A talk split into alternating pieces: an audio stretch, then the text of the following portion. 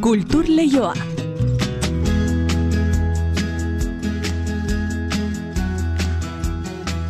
Ordobiak eta hogeita malau direnean, parez parez zabalduko dugu kultur lehioa, eneriz gorrotxatik arratsaldeon. Arratxaldeon maite. Lehen aurreratu dugun webgune batekin, di domena izeneko frantziara estatuko webgunea da, eta iragan mendeko euskerazko audioak daude bertan entzun gai. Bai, ala da, ba, euskal musika, kantu eta bertsogintzaren lekuko zandana ja, ikus daitezke eta entzun daitezke. Mila bederatzireun da berroita emezortziko maiatzaren amezortzian, Parixean jasotakoa, Xalbador Makin, Uztapide eta Baxarrik egindako bertso saioa entzun dugu lehen, baina badira euskal musikarien eta kantu gintzaren lekukotza gehiago ere. Besteren artean, Felix Iriarte, Etxaun Iruri, Jose Miel Barandiaran edota Telesforo Montzonenak esaterako, baudi horiek berreskuratuta, Mari Irigoien bidartek, elkargoko musika konservatorioko irakasle eta herri musika eta kantu saileko arduradunak, hogei garremendeko musikaren garapena aztertu du eta tesi ere egin du, Euskal Kantuak tono berezirik duen ala ez aztertuz. Ba, musika kontu gehiago ere baditugu opus lirikak Leon Kabaloren paglia txiopera aurkeztu baitu gaur. Emanaldiak ostiralen eta larun baten izango dira donostiako kursalen. Igandean berriz, aurreta familientzako goazen operara ikuskizuna eskainiko dute paglia txiren pianorako bersioan oinarrituta. Bilbon berriz gaur hasiko da oraina kontakizun ekimena. Kontakizunaren ikuspegian hitzei buruz mintzatzeko baliatuko dute. Lur Albizu, Katixagirre do Maial Lujan Biogisako sortzaileak izango dira tartean. Gaur hasteko Arkaitzkano idazle eta poeta eta Lorea Agirre kazetari eta jakineko zuzendari izango dira lehenengo solasaldian. Bi astez behin izango dira itzordo hauek Bilboko kafean zokian zenbat gara elkartearen eta bira kulturaren ekimenez. Bada ordea gaur Bilbon bestelako itzordu bat San Valentin egunari lotuta Bilboko berregine museoak erosen magia izeneko hitzaldi antolatu baitu. Desiratutako amodioa eta pertsona lortzeko garai batean erabiltzen ziren edabeak, sorginkeriak eta bestelakoak azalduko ditu Itziar Martija museoko teknikoak. Hartxaldeko seietan da itzordua. Eta gaur gurera bainat irasu egida inguratzeko abianda kilometroak jaia antolatzeko maratoia baina bide horretan eraguzietako egitaragoa prestatzen ari dira. Datorren astean esaterako egunkariaren itxiraren urte horna gogoan hainbat itzordu eta egitasmo gauzatuko dituzte. Horere eta ikastolaren irurogei urteak eta Euskara Batuaren lehen pausuak eman zirenetik igaro direnak ere izango dute isla. Ea baxetasun gehiago eskaintzen dizkigun baina tirasuegik. Arratxaldeko ordubiak eta ia hogeita amazazpi minutu ditugu, asgaitezen gaurko kulturalbisteak kontatzen hasi aurretik, arratsalde handa izule entzule. Kultur leioa zabaltzeragoaz, Euskadi irratian.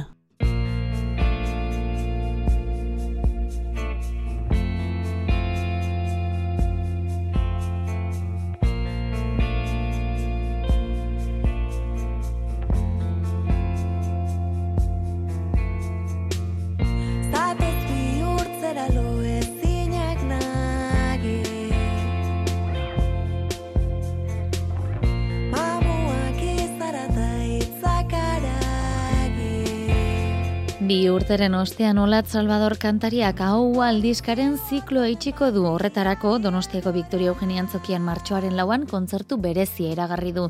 Diskonekin nazioarteko bibira eta eun emanaldi inguru eskainitu artista donostiarrak.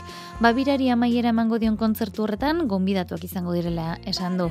Idoia Sormendi, Zaro, Inautelorri eta Guadi Galego, Garazi Esnaola, Elene Carreto, Paula Grande, Zizo Duzo, Gau, Anela Baka eta Laia Martin besteren artean. Sarrerak jada salgai daude, emezortzi euroan olatsalvador.com webgunean martxoaren lauan, esan dako ailontzeko zazpitarrietan Donostiako Victoria Eugenian izango da Olat Salvadorren hau albirako azken kontzertua.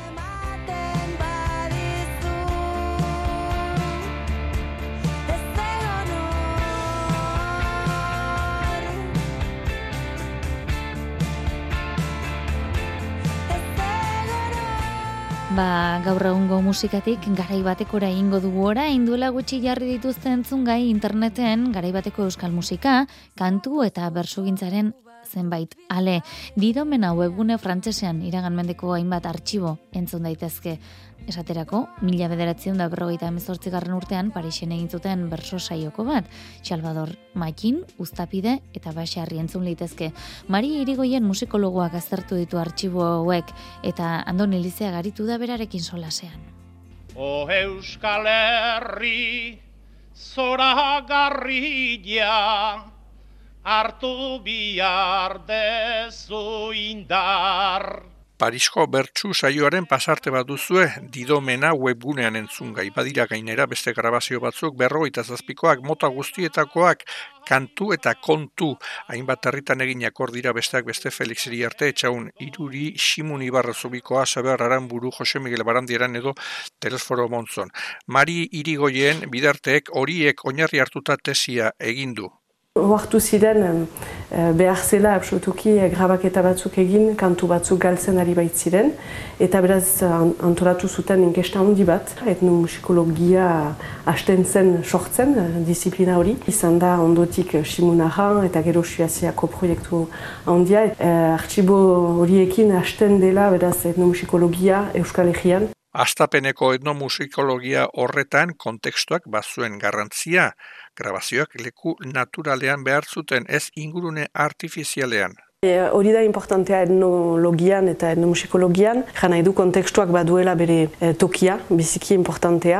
Adibide bat bazen, boazel e, adiaunak, proposatu zuen, jende guziak, kantari guziak dina aztia bayonarat, eta Klomidi Marcel Duboak hori diakin zuelarik erantzuen SSS. Haiek behar dute kantatu haien tokian, haien ingurumenan, Euskal kantuak tono berezi bat ote duen ala ez aztertu du mari irigoien ektesian. Euskal tono laurden gisa ezaguna, batzuek zioten mitoa zela, beste batzuek ez ez. Indonesiako gamelan deritzon instrumentuaren tono berezitasunak aztertu zituen, eta noten eta tonuen graduazioa batzuk finkoak, besteak aldakorrak eta aldakor horien baliatzen konsiente bat egiten zuten Euskal kantari zein bertsulariek, neitara egiten zuten.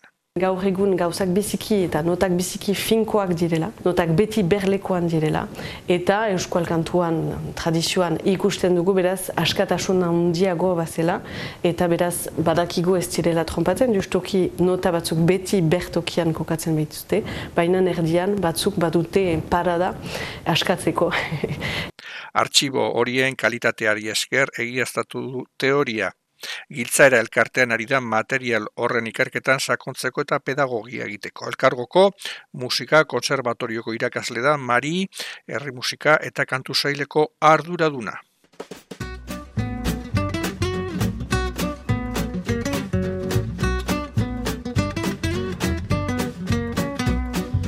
Horiek garai bateko sortzaileen lekukotzak eta gatozen orain oraingoetara. Zenbat gara eta birakulturak oraina kontakizun ekimena sortu baitute. Haiek esan bezala, artefaktu txiki bat kontakizunaren ikuspegia nitzetaz mintzateko. Tartean, lurralbizu, katixa agirre do maialen lujan biogixako artista sortzaileak daude. Gaur hasiko da ekimena arkaizkano eta lore agirreren eskutik eta bi astez behin izango dira solasaldi hauek kafeantzokiak eta kafeantzokian bira elkartearen eskutik eta zenbat gararen eskutik. Arrakasta handia izan du proiektuak, sarrerak aspaldia gortu baitziren, ikertzabala kontatuko digu.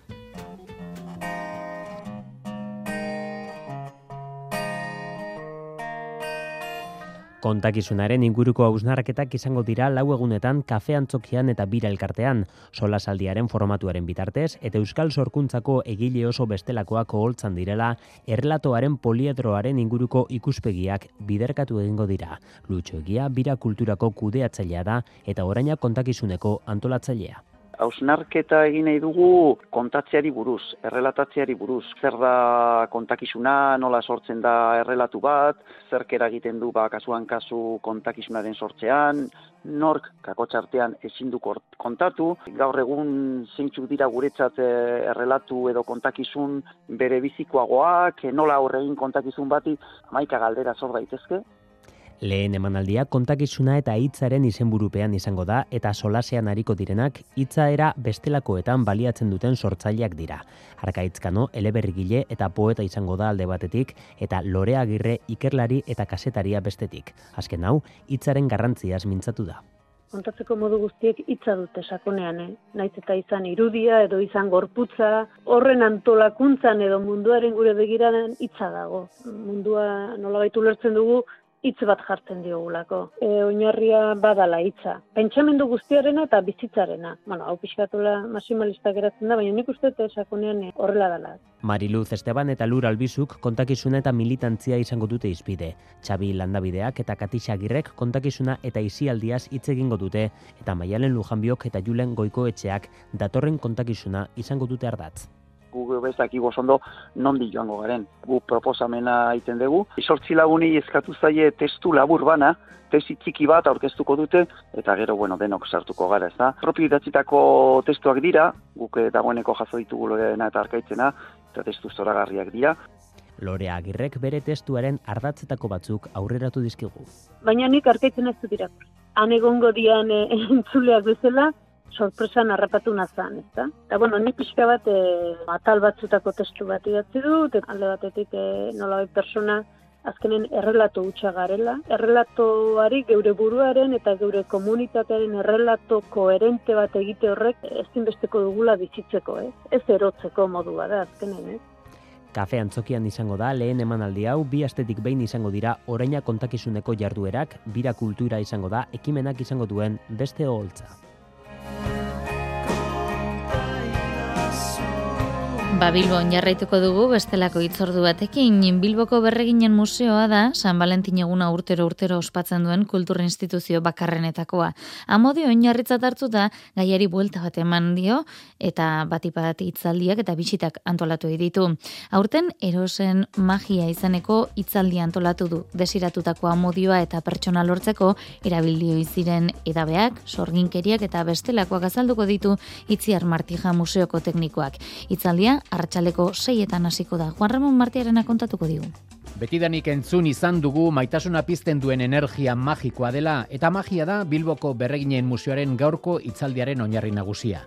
Desiratutako amodioa edo persona lortzeko aintzinean erabiltzen ziren sorginkeriak, arauak eta edabeak izango ditu izpide Itziar Martija museoaren teknikoak. Arao eta madarikazio hoiek betidanik egon dira historia luzea dute baina martijak biatal jorratuko ditu bereziki. Papiro magiko greziarrak eta madarikazioaren taulatxoak izenekoak. Papiroak testu heterogeneoen multzoa dira eta hoien artean arauak, formulak, ereserkiak eta erritualak biltzen dira. Era askotako kontuak lortzeko xedea dutenak besteak beste maitasuna.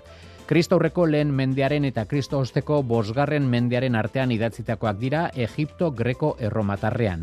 Bestetik, madarikazioaren taulatxoak mundu greko erromatarraren fruitu dira eraberean, baina haien edatze geografikoa askoz ere zabalagoa da. Atikatik, ingalaterrako bazera zabaldu baitziren. Desiratutako amodio edo persona geure ganatzeko edo haren bikotea hausteko formulak oso zehatzak ziren eta xeetasunez beteriko prozedurak jarraitu behar zirela esan digu itziar martijak. Existitzen ziren manualak iaia konjuru hauek egiteko eta esaten zan, Beitu, hau eta hau hartu behar dozu, eta hola nahaztu, eta hemen jarri, eta hau esan behar dozu bitartian, eta gero hori eroan behar dozu ez dakit nora, eta hor lurperatu, eta lurperatzen dozune bitartian beste otoiz hau esan behar dozu, eta holan egiten zan erritu osoa. Bertan erabiltzen zen lenguaia oso deigarria eta gogorra, gaur egun delito izan zitekena oso harrigarriak eta lenguaia be oso oso gogorra da, oso indartzua, oso ematen du eraso bat eta ez e, maitasunezko konjuru bat. Eta ordun nire ikuspuntotik e, bueno, interesgarriagoak ez dakit, baina harritzekoak bai, hori badira. Gaur egun alako formula edo sorginkeriren bat erabilezkero helburua lortuko ote genuken galdetuta, itziar martijak uste du ezetz oso prozesu komplexua delako eta beharrezko diren hainbat elementu ez direlako erraz eskuratzen osagaiak ez dira ja hain arruntak.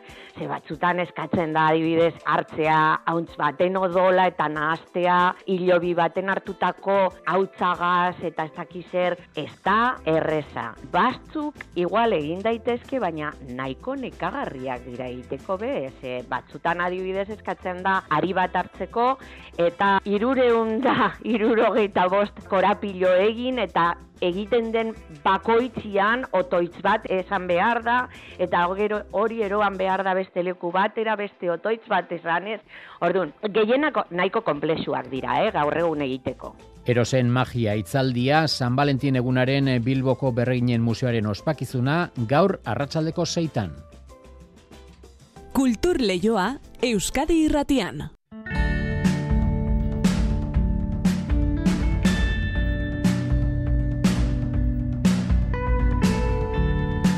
Horer eta errenterian hasi dira dagoeneko urriko kilometroen jaieguna prestatzen, baina aurretik Euskal Herri osora begira prestatu dituzten ekitaldi ugari eta askotarikoak izango dituzte. Besteak beste, berriarekin elkarlanean Euskaldunon egunkariaren itxieraren hogei garren urte goratuko da, eta Euskal Zendiarekin batera Euskara batuaren sustatzailei omenaldia ere egingo zaie. Baina esetasun gehiago eskaintzeko gurekin dugu bainat irazuegi, horer eta ikastolako gurasoa eta kilometroak 2008ko komunikazio batzordeko kidea, bainat arratsaldeon eta ongi etorri kultur lehiora. Bai, kaixo, arratsaldeon. Tira urriko lehen igandera mugatu urdez, urte osoko ekitaldiak sustatu nahi dituzue, herriola eh, leloaren baitan, urteko egitaroa prestatzen, edo ia ia prestatuta, ez da?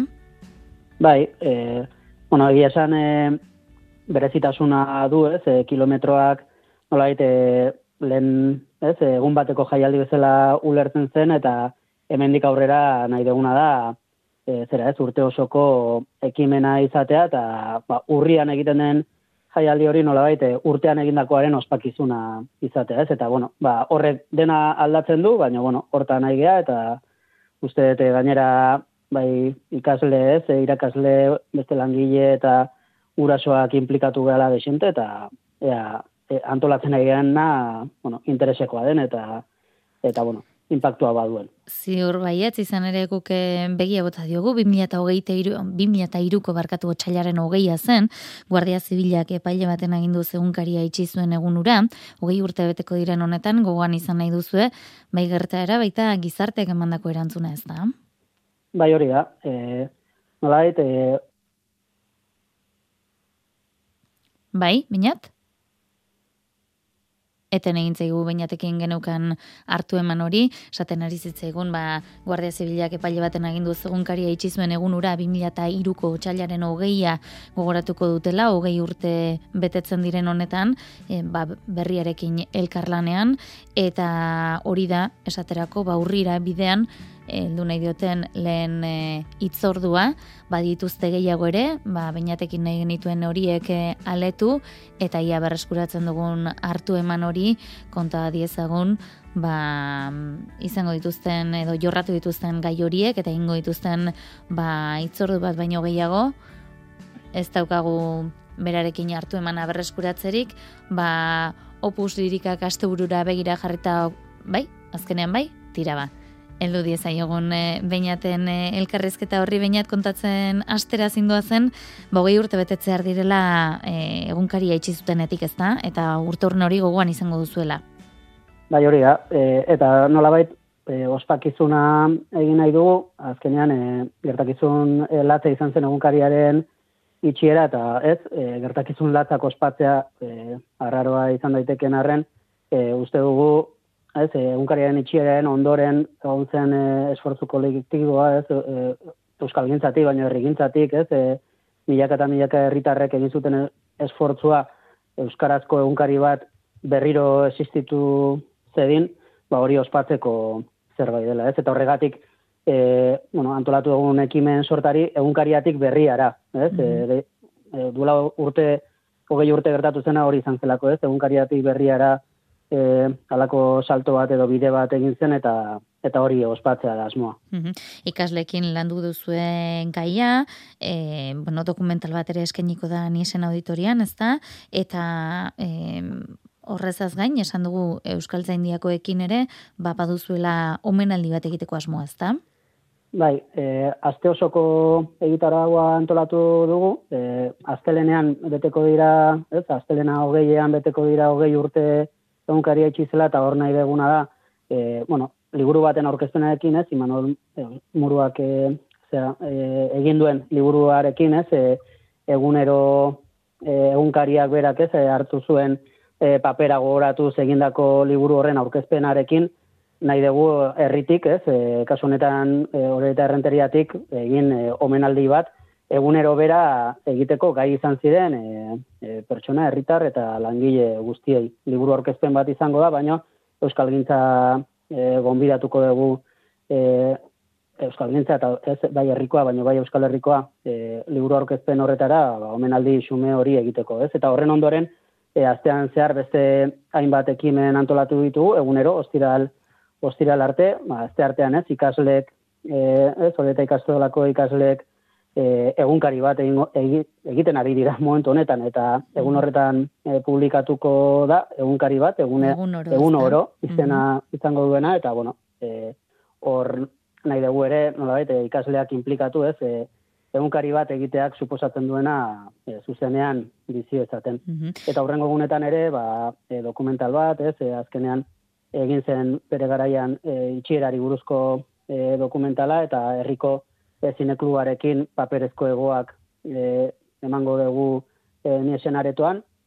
Ostegunean berriz e, herriko kulturgileekin, kulturgile eta e, garai hartan egunkaria itxizenean eta egunero egin zenean e, bertako langileak zienekin alako e, kultur ekitaldi e, berezi bat egin dugu, e, elkartuz ez, e, bueno, artistak eta eta kazetariak eta herriko tabernetan eta alako e, zera, ekitaldi txikitxo batzuk egingo dituzte eta uste oso oso polita izango dela eta izteko ostiralean e, zera, e, John Maiarekin kantu bat gara e, kontzertua antolatu dugu zeran e, leku ona aretoan asmoarekin, bai John Maiak berak, ez, bere letrekin eta erakusteko eta eskintzeko daukana entzun, baina baita ere, bueno, e, egin nahi dugun egunkariatik berriarako e, garai horren, ez, errigintza momentu horren ospakizuna ere, ba, bueno, kolektiboki egiteko, hori mm -hmm. astearen asmoa. Hori da.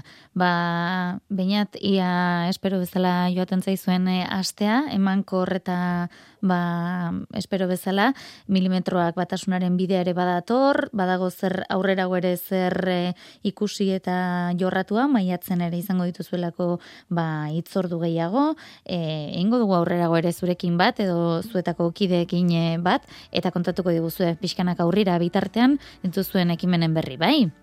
Bai, hori da, bai, badukagolako zer antolatu dendi, baina zer erakutsi eta zer ospatu orduan, e, e, pozik e, itengo dugu eta azalduko ditugu egitekoak. Ba, eskerrik asko gaur gurean izatearen, ondi izan bainat? Bai, agur. Eta esan dizuegu opus lirikak asteburuan estrenatuko duela, palgiatxi opera agirre. Rugero Leon Caballo komposatzailearen pagliatxi, paiazoak, mila sortzion dalaro gaita mabian estrenatu zen Milanen. Napolin jaiotako musikariak partitura ez ezik libretoa ere idatzi zuen, benetako gertakari batean oinarritu zelarik tragedia hau idazteko. Hain zuzen ere, opera beristaren izenburu ezagunenetarikoa da Leon Caballoren pagliatxi. Ainoa Garmendia, opus lirikaren zuzendaria. Eta berismoa zer da? Ba, berismoa izaten da eguneroko e, historiak ba, estenategira eramatea. Horrek eskatzen digu guri aktore moduan oso realistak izatea. Leon Caballo umea zela Kalabrian bizi zen garaian gizon jeloskor batek Andrea ilomentzuen eta bere aita epailea zenez aitari gokitu zitzaion hilketa kasua epaitzea. Pagliatxi operak ere indarkeria matxista du oinarrian. Kasu honetan, komedia del arte konpainia bateko paiazo edo aktoreak dira protagonistak. E, kanio eta net da matrimonio bat da, e, kanio oso jeloskorra da, eta net da e, oso gaztetatik hartu zon e, protekzioa eman zion, eta gero ezkondu egin zian, bueno, gara baten gertatzen ziren gauzak. Eta e, net da, dago bastante kanion jeloskortasun ontaz, eta bastante nekatuta, eta, bueno, bastante violentoa da, eta beak, ba, balbula eskape besaten da bezala dauke amante bat. Eta ze gertatzen da, konpainien barne badagola beste pertsona bat, Tonio izena duna, net data zenamuratu da gainera eta esaiatzen da net da irabazten eta da net esaten dio ez duela ezer jakin nahi, ba Tonio bengantza bezala kaniokin hitz egiten do eta esaten dio netak e, amante bat ukiko dula eta ez eta bueno. Eta kaniok funtzio hasi arte itxarongo du eta antzesten ari diren une horretan akatuko du neda herritar guztien aurrean publikoa lekuko eta konplize dela. Abes bat izango da ikuskizun odoltsu eta ikaragarri horren publikoa. Paiaso hauek jartzen diren bigarren aktuan beraien e, teatroa antzesten eta hola, ikusten da abez batza nola dagon, beraien aurren espektakulo hau ikusten. Eta ikusiko da, nola publiko hau violentzia hortaz gozatzen nahi dan, ez? E, interesgarra izan da nola abez batzako pertsonek esan diguten, jo, hau ze gogorra dan, eh? guk e, aktuatu inbar dugu eta inbar dugu ora, e, pozik egongo bagina bezala, ba, net da hiltzen da momentun eta eta oso gogorra iruditzen zaigu, eh? Eta orduan e, bukaeran guk e, azentu bat jarri diogu horri eta salatu egingo dugu. Eta publikoak arbi ikusiko du, e, abes batzak azkenen nola ez duen onartzen e, e, indarkeri hau eta eta eta joan egiten da. Pagliacci operaren ekoizpen honetan Promusika, Santa Cecilia eta EASO eskolaniako abeslariek parte hartuko dute eta bakarlariak bost izango dira. Ainoa Garmendia sopranoa, Boto Nodor eta Nacho Guzman tenoreak, e, kanioren rola bestuko dute bi hauek, batek ostiralean da besteak larun batean, eta bi protagonista handiekin baterariko dira, Houen, Pau Armengol eta Aitor Garitano. Opus lirikaren orkestra Iker Sánchez Silbak zuzenduko du.